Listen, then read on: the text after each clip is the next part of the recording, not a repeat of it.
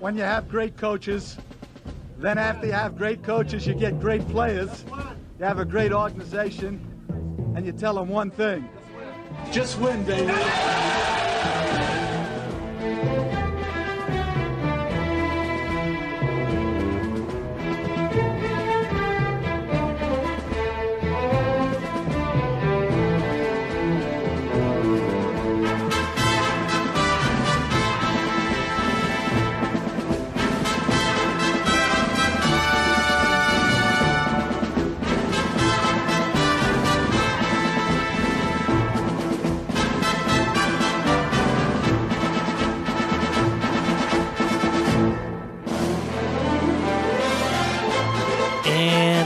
Go, Raider Nation, and welcome to Just Pod Baby with your host, Evan Grote.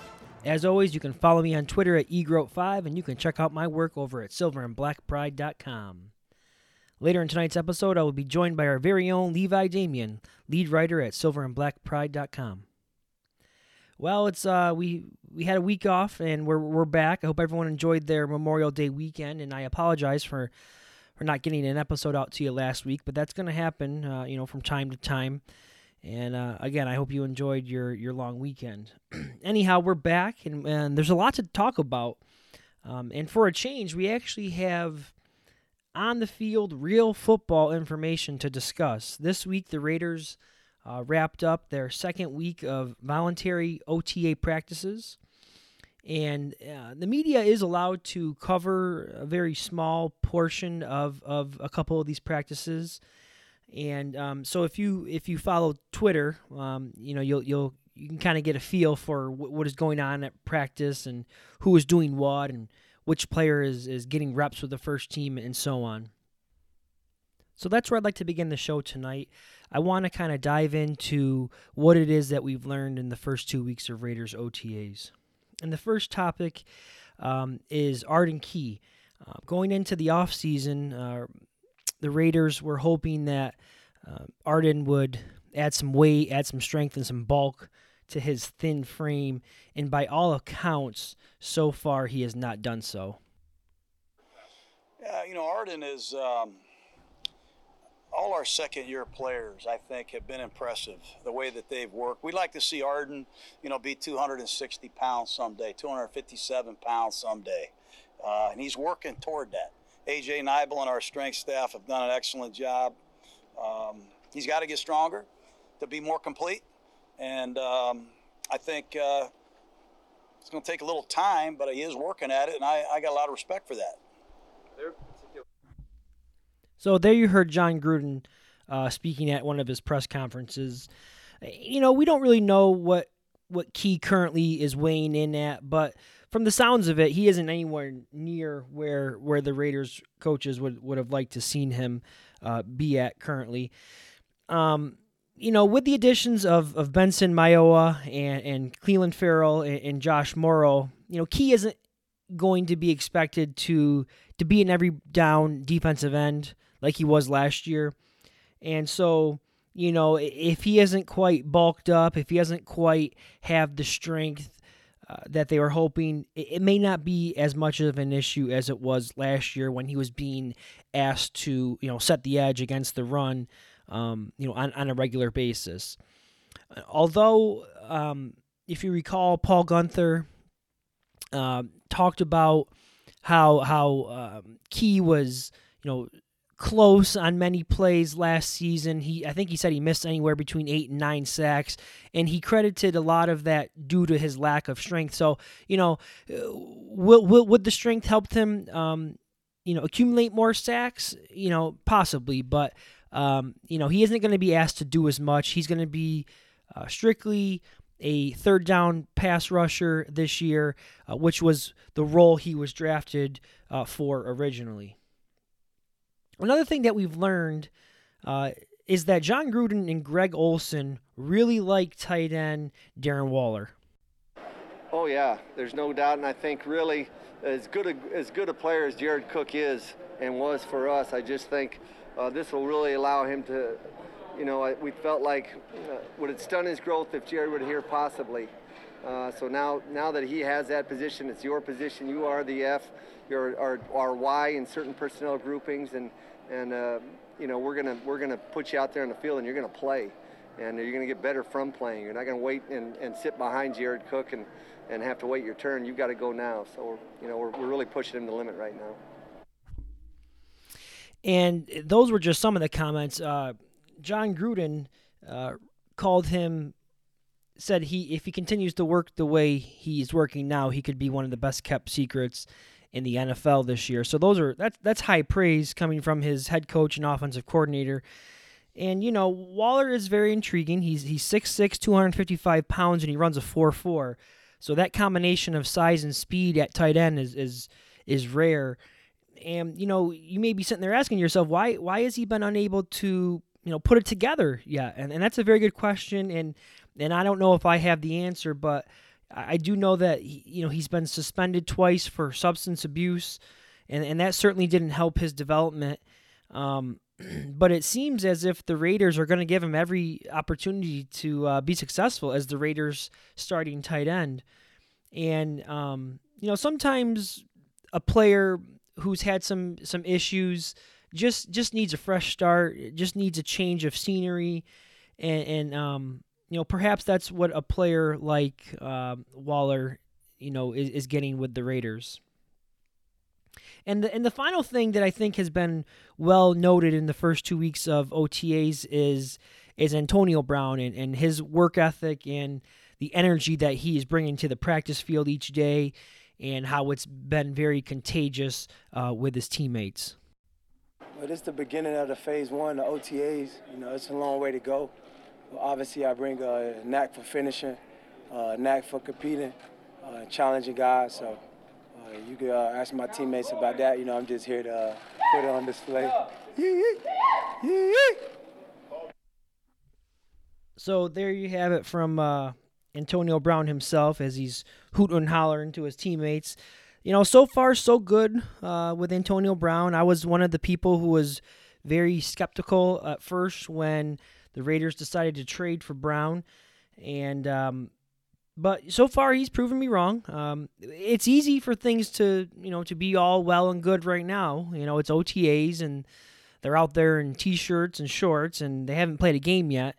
Um, but as of now, the relationship between you know Brown and his teammates and important, most importantly, Derek Carr seems to be developing nicely. He seems to be um, setting a very good example for um, for his teammates. You know, for the younger players on the roster. So you know, you have to be happy about um, everything you're hearing out of Raiders um, OTAs so far. Up next is headlines. Headline number one The Raiders signed the controversial Richie Incognito this week to a one year prove it deal. Incognito last played for the Bills, where he spent three very productive seasons with the team, making three Pro Bowls. He retired following the 2017 season and, and thereafter had uh, multiple incidents uh, involving the law, um, some of them very odd, to say the least. Um, in August of 2018, he pled guilty to a misdemeanor disorderly conduct where uh, at a funeral home where he was threatening employees and um, you know with, with with guns that he said he had in his car. And then there was another issue where he allegedly threw a dumbbell at someone in a gym. So there's definitely some major concerns about the state of his mental health. And of course, we all remember the bullying scandal that went down in Miami with uh, his then teammate uh, Jonathan Martin. Now, Mike Mayock uh, this week addressed you know those criticisms, uh, the criticisms that the the team has kind of been under, um, you know, after signing Incognito, and basically what what Mayock has said was, uh, you know, y- you can't have all Boy Scouts, and um, at the end of the day, um, th- their main goal is to bring in players with high character. Um, clean track records, but um, after doing their homework on Incognito, um, having conversations with him, laying out um, with what's expected of him both on and off the field. They they felt comfortable um, bringing him in. So I, I trust that that um, you know they have they've done their homework and that they have a plan in place to to help him. And, and he's definitely on the field. He's definitely an upgraded position. Uh, I, I, was not 100% sold on Denzelle Good being the starting left guard. Um, I do feel much better about um, having Incognito in there as long as he can, you know, keep his act together. And uh, you know, I- am very excited right now the way the offensive line has has taken shape. Headline number two: Don Webb, the chief uh, chief operating officer for the Las Vegas Stadium, announced this week that the Raiders are in the final stages of uh, completing a comprehensive transportation plan that will add significant parking to the stadium, and that's a good thing for fans. Um, according to Webb, the, the newly purchased land would more than double the current uh, parking space um, at the stadium site. Um, and, that, and, that, was a major concern for fans. You know, it has been the, the tailgating experience. I know it's a big part of of, of uh, for Raider Nation. I've, I've never been out there to experience it, but I've, I've heard a lot about it. And, you know, as it is in all NFL cities, um, tailgating is a major part of the game day for fans. And, and there was a, a growing fear that, you know, space was lacking uh, and it could be an issue. But it, sounds like that, that will no longer be a problem. So, so fans, you know, take a deep breath. Um, it, it, does sound like you will have plenty of space there to to tailgate and to uh, get yourselves ready for the game. The third and final headline for this week is that the NFL is finalizing a deal to play the preseason Week Three game between the Oakland Raiders and the Green Bay Packers in Canada, Winnipeg to be exact. And, and this would be a first time for the Raiders, and I think a first for the league. Um, Actually, no, they played a couple uh, games in Toronto there. The Bills, uh, Buffalo Bills, played in Toronto a couple times, but definitely a first time for the Raiders. And you know, this is just another example of Roger Goodell really trying to uh, you know, globalize the the NFL. And you know, the Raiders have been world travelers the last few seasons. The having played games in Mexico City and in London. And again, they're scheduled to play over in London again this this current season, and and then soon to be in Canada um, in the preseason. So um, those are your headlines for this week. Um, up next is is my interview with uh, Raiders beat writer and lead writer for the uh, Silver and Black Pride.com, Levi Damien. On the line with me is lead writer at silverandblackpride.com, Levi Damien. Levi, welcome back to the show. How are things? Things are good. Good. Uh, now, a lot has happened since the last time we uh, had you on the show. Um, the roster looks uh, slightly different. They've you know continued to add some players um, in the later part of free agency, and of course the the draft came and went, and the Raiders added uh, several quality players there who who should contribute uh, immediately. Um, but the but the first question I'd like to ask you is um, about the latest addition that was made this week, and it's brought some controversy along with it. So, what is what is your take on the signing of Richie Incognito? Well, um, I guess the the term that keeps coming to my mind is that it's complicated, and I, I really believe it is. I think you can't you can't really on the surface. Well, I guess you can if you want. You can condemn it you can say the Raiders are, are wrong for signing him. Um, you say he's a terrible person, whatever you want to say. But I think that would be, I think it's a little bit uh, shallow of an opinion. There's just too many layers to this. You you can say for certain one thing is that it is a risky signing. I mean, there's no doubt about that. So from a from the Raiders' perspective, it, it it's hard to say how smart it smart it is. Certainly, he's uh, he's only a season removed from from Pro Bowl year. He didn't play last year, so you know it's hard to say if he's uh, going to return to that form. They seem to think he will. And uh, but from if you're going to say he's a horrible person, you should probably um, step back and, and, and really do some research on who on what kind of person he is, and understand that that, that there is a mental illness thing happening there. I mean, he takes medication for whatever it is. They've never really made public wh- whether what kind of disorder he has, whether it's uh, depressed, uh, manic depressive, or bipolar, and you know, or, or whatever the case may be. But he does take medication for it. When he gets off that medication, is when things go awry. So, do you blame a guy for something that's virtually out of his control, um, or or do you not? I guess is what it kind of comes down to. So that's the the looking at him as a person type of thing. And certainly there are the you know the racial slur situation and the bullying thing that had him suspended for the entire 2014 season. You can certainly judge him for that if you like. Um, but really, like the only thing you can say for certain is that, sorry, is that it is a risky move from the Raiders' perspective. They're hoping that he's going to be uh, going to be the talent that he was, and that he's not going to cause any problems in the locker room. A lot of the fans I hear saying, "Well, it's not risky because it's a minimum deal," and I'm not. I'm not even. But I'm not talking about that. I don't think uh, most people aren't really talking about like the risk being how much money they could lose or whatever, because that's that's pretty much that's just a complete non-issue, and it should be. It's just a it's a matter of what bringing in characters like him, and you know you could throw in Vontaze Burfict, and you could even throw in Antonio Brown into that situation. What those kind of characters will do to a locker room dynamic, and that's really where what the only thing you can say is that it is a bit of a risk, but uh, as far as what uh, what type of person he is, that's a, that's a lot more layered.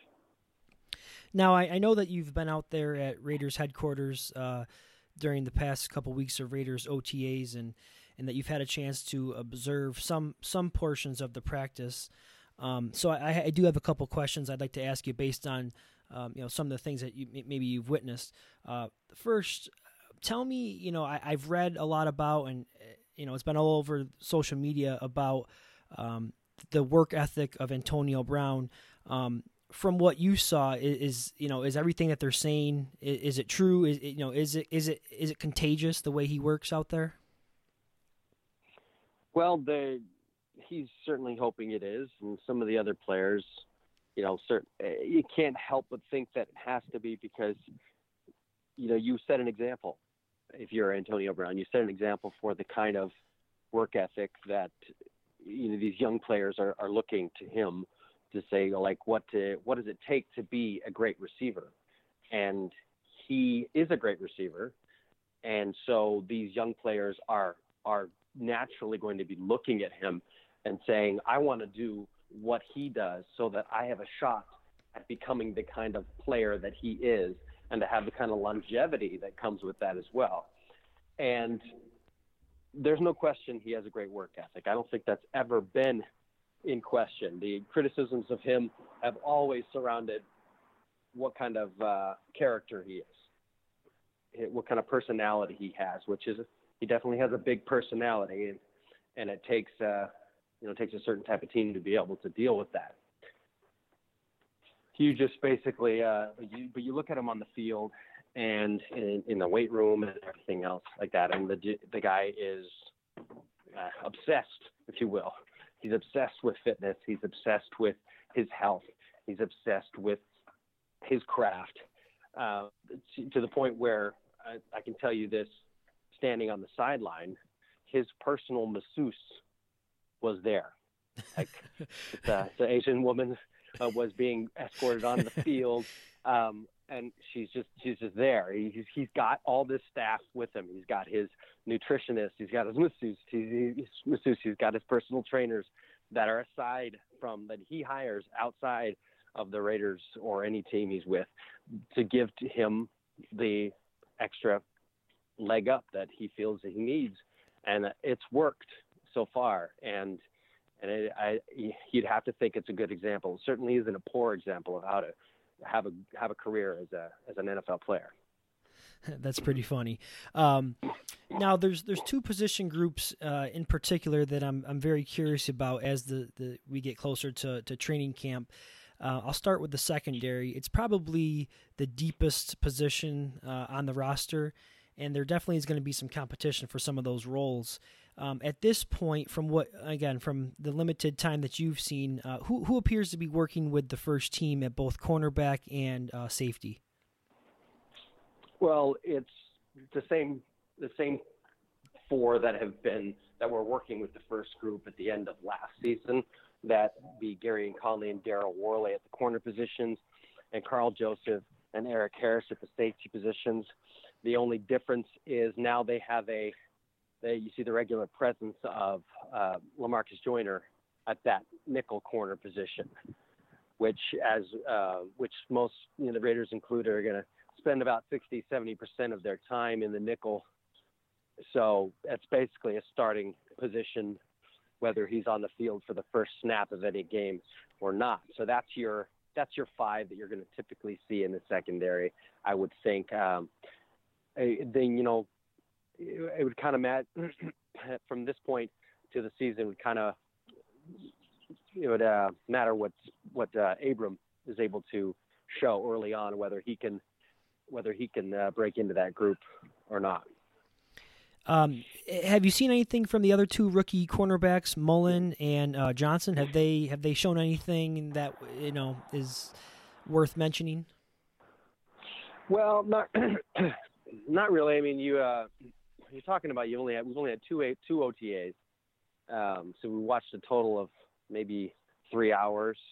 You factor in the fact that the first half an hour or so is just drills and stuff like that. A total of three hours in practices that are essentially geared for the offense. To be honest, they, there's there's not a lot of contact that happens. Um, the offense is definitely is, is always going to look better at this time of year than the defense, and and so it's it's hard to really judge what you see from the corners this early on. Every now and then you'll see a guy that, like for instance, I think it was uh, Shalom Luani. His his uh, off season of the rookie. He did, uh, as a rookie, he did some pretty good things in the in OTAs, but that's a rare occasion where somebody kind of that somebody stands out during these practices. I really don't have anything anything much on them. Uh, there were a couple of really great passes that that you think uh, there was not really much that the defender could do if the pass is on point. Uh, I think let's see, Lamarcus Joyner got uh, victimized once I think uh, by Antonio uh, Brown, right? Ga- I think that one was on social media. The Antonio Brown clip. Yes, yes, it was, and uh, and Dallin Leavitt um, broke up a pass that was a little bit short. Uh, he's a guy that mo- a lot of people probably won't recognize, but he was a undrafted rookie last year that they kind of liked. They kept around on the practice squad. But uh, outside of that, there really wasn't much to speak of. All right, just a few more questions, or a couple more questions for you, Levi. Uh, the other position group that I mentioned uh, is is linebackers, and, and, I know this may be tough for you to answer again because you, have only seen limited action. But uh, you know, Vontaze Burfict and Brandon Marshall were brought in to go along with uh, some of the guys like Marquel Lee and Nicholas Morrow, Tahir Whitehead, Jason Cabinda, and they also have the undrafted free agent. Te'von Coney. Uh, have we learned anything from the first two weeks of OTAs at the linebacker position? Well, we've learned who's running with the first team for sure. Um, Vontaze wasn't practicing. He was working out on the side with the trainer for the first OTA, but he returned for the second OTA, and he stepped right into the first team work when he did um, when he did come back. Uh, he left for a couple snaps, and you're wondering if that was just going to be a temporary thing that he was in there. But then he came right back in, and he's working with the first team. Brandon Marshall's been uh, has been out both OTAs, so we don't really know um, for absolute certain that he's uh, going to be first team. You can just assume that he will be. And uh, I was going to say, um, oh, um, I don't know. I kind of lost my train of thought there, but uh, but the uh, the other, uh, you know, oh, I know, you know which position he's going to work at. Tahir Whitehead's on the strong side, and then uh, Brandon Marshall be on the on the weak side and then you're you got Vontaze Burfict, and lining up behind him would be uh, like oh Marquel Lee, and uh, I think Cabinda's been working on uh, that outside linebacker a lot. So uh, I don't know if that would stick that way or if that's just how they're fitting them in right now, but that's how it's been shaking out. Uh, one of the other players uh, whose name I keep hearing in, in press conferences and his name's popped up on, on Twitter quite a bit is is Darren Waller, the tight end. Jon Gruden and, and Greg Olson both had you know really high praise for him in, in, their press conferences. You know, what have you seen from him, and, and what type of impact do you expect to see from him uh, this season? Well, he's a he's very athletic, and they they seem to have a lot of faith in him um, if only because they don't have a lot of choice right now. But they uh, he could be he could be something special. I mean, he could be one. Could be just what they say he is. He he could be one of those uh, flying under the radar radar types of guy. If you look at kind of like the way his career has unfolded, he he kind of fits that mold of a guy that that uh, that could be ready to break out and do something good. He certainly had, like I said, he certainly has the athleticism and you know the size And um, uh, Mayock made a point at, um, during the draft to say that I thought I was looking at Noah Fant as a way to say, hey, everybody, don't feel bad that we missed out and we didn't pick Noah Fant. And a lot of people probably wanted the Raiders to do and thought that'd be a perfect fit for that team and a perfect replacement for Jared Cook because we have just as good of a we have Noah Fant right here. The guy who's basically Noah Fant's clone. We have Darren Waller. So, yeah. Yeah. and that's you know that's that's what they are hoping that they have and uh and there's been flashes you saw at the you know certainly late last season to show you that that okay um he certainly deserves a shot whether you want to put all your eggs in that basket is another story but that's the situation they're in Okay. And the final question I have for you um, play a little game of uh, over under with the Raiders uh, season total for wins. The last time I checked, I believe Vegas had the Raiders at six wins. So, you know, the, the schedule looks pretty brutal. Um, if you were a betting man, are you taking the over or under six wins for the Raiders in 2019? I am going to say that since it's not in a half point, um, I don't have to take the over or the under. I can take the I can take it right at six. So I'm going to go with the push. Okay. All right, fair enough. Fair enough. well, that, that's all I have for you, Levi. Uh, you know, thanks again for uh, hopping on and, and, sharing some of your time and, and some of the thoughts on Raiders OTA with us. Yeah, no problem. All right, keep up the good work, Levi, and uh, we'll be in touch. Take care. Okay, bye. That was my interview with Levi Damien of silverandblackpride.com. Well, that's going to wrap it up for this week's edition of the podcast. I'd like to thank all of you for your support and for tuning in and listening to this week's episode. And don't forget, you can now find Just Pod Baby uh, on the Silver and Black Pride Podcast Network. So make sure you subscribe to that. Uh, do me a favor, leave me a rating and review. Let me know how I'm doing. Let me know what I can fix. I'm always, uh, you know, I'm always appreciative of the feedback. I hope that everyone has a great week and go Raiders.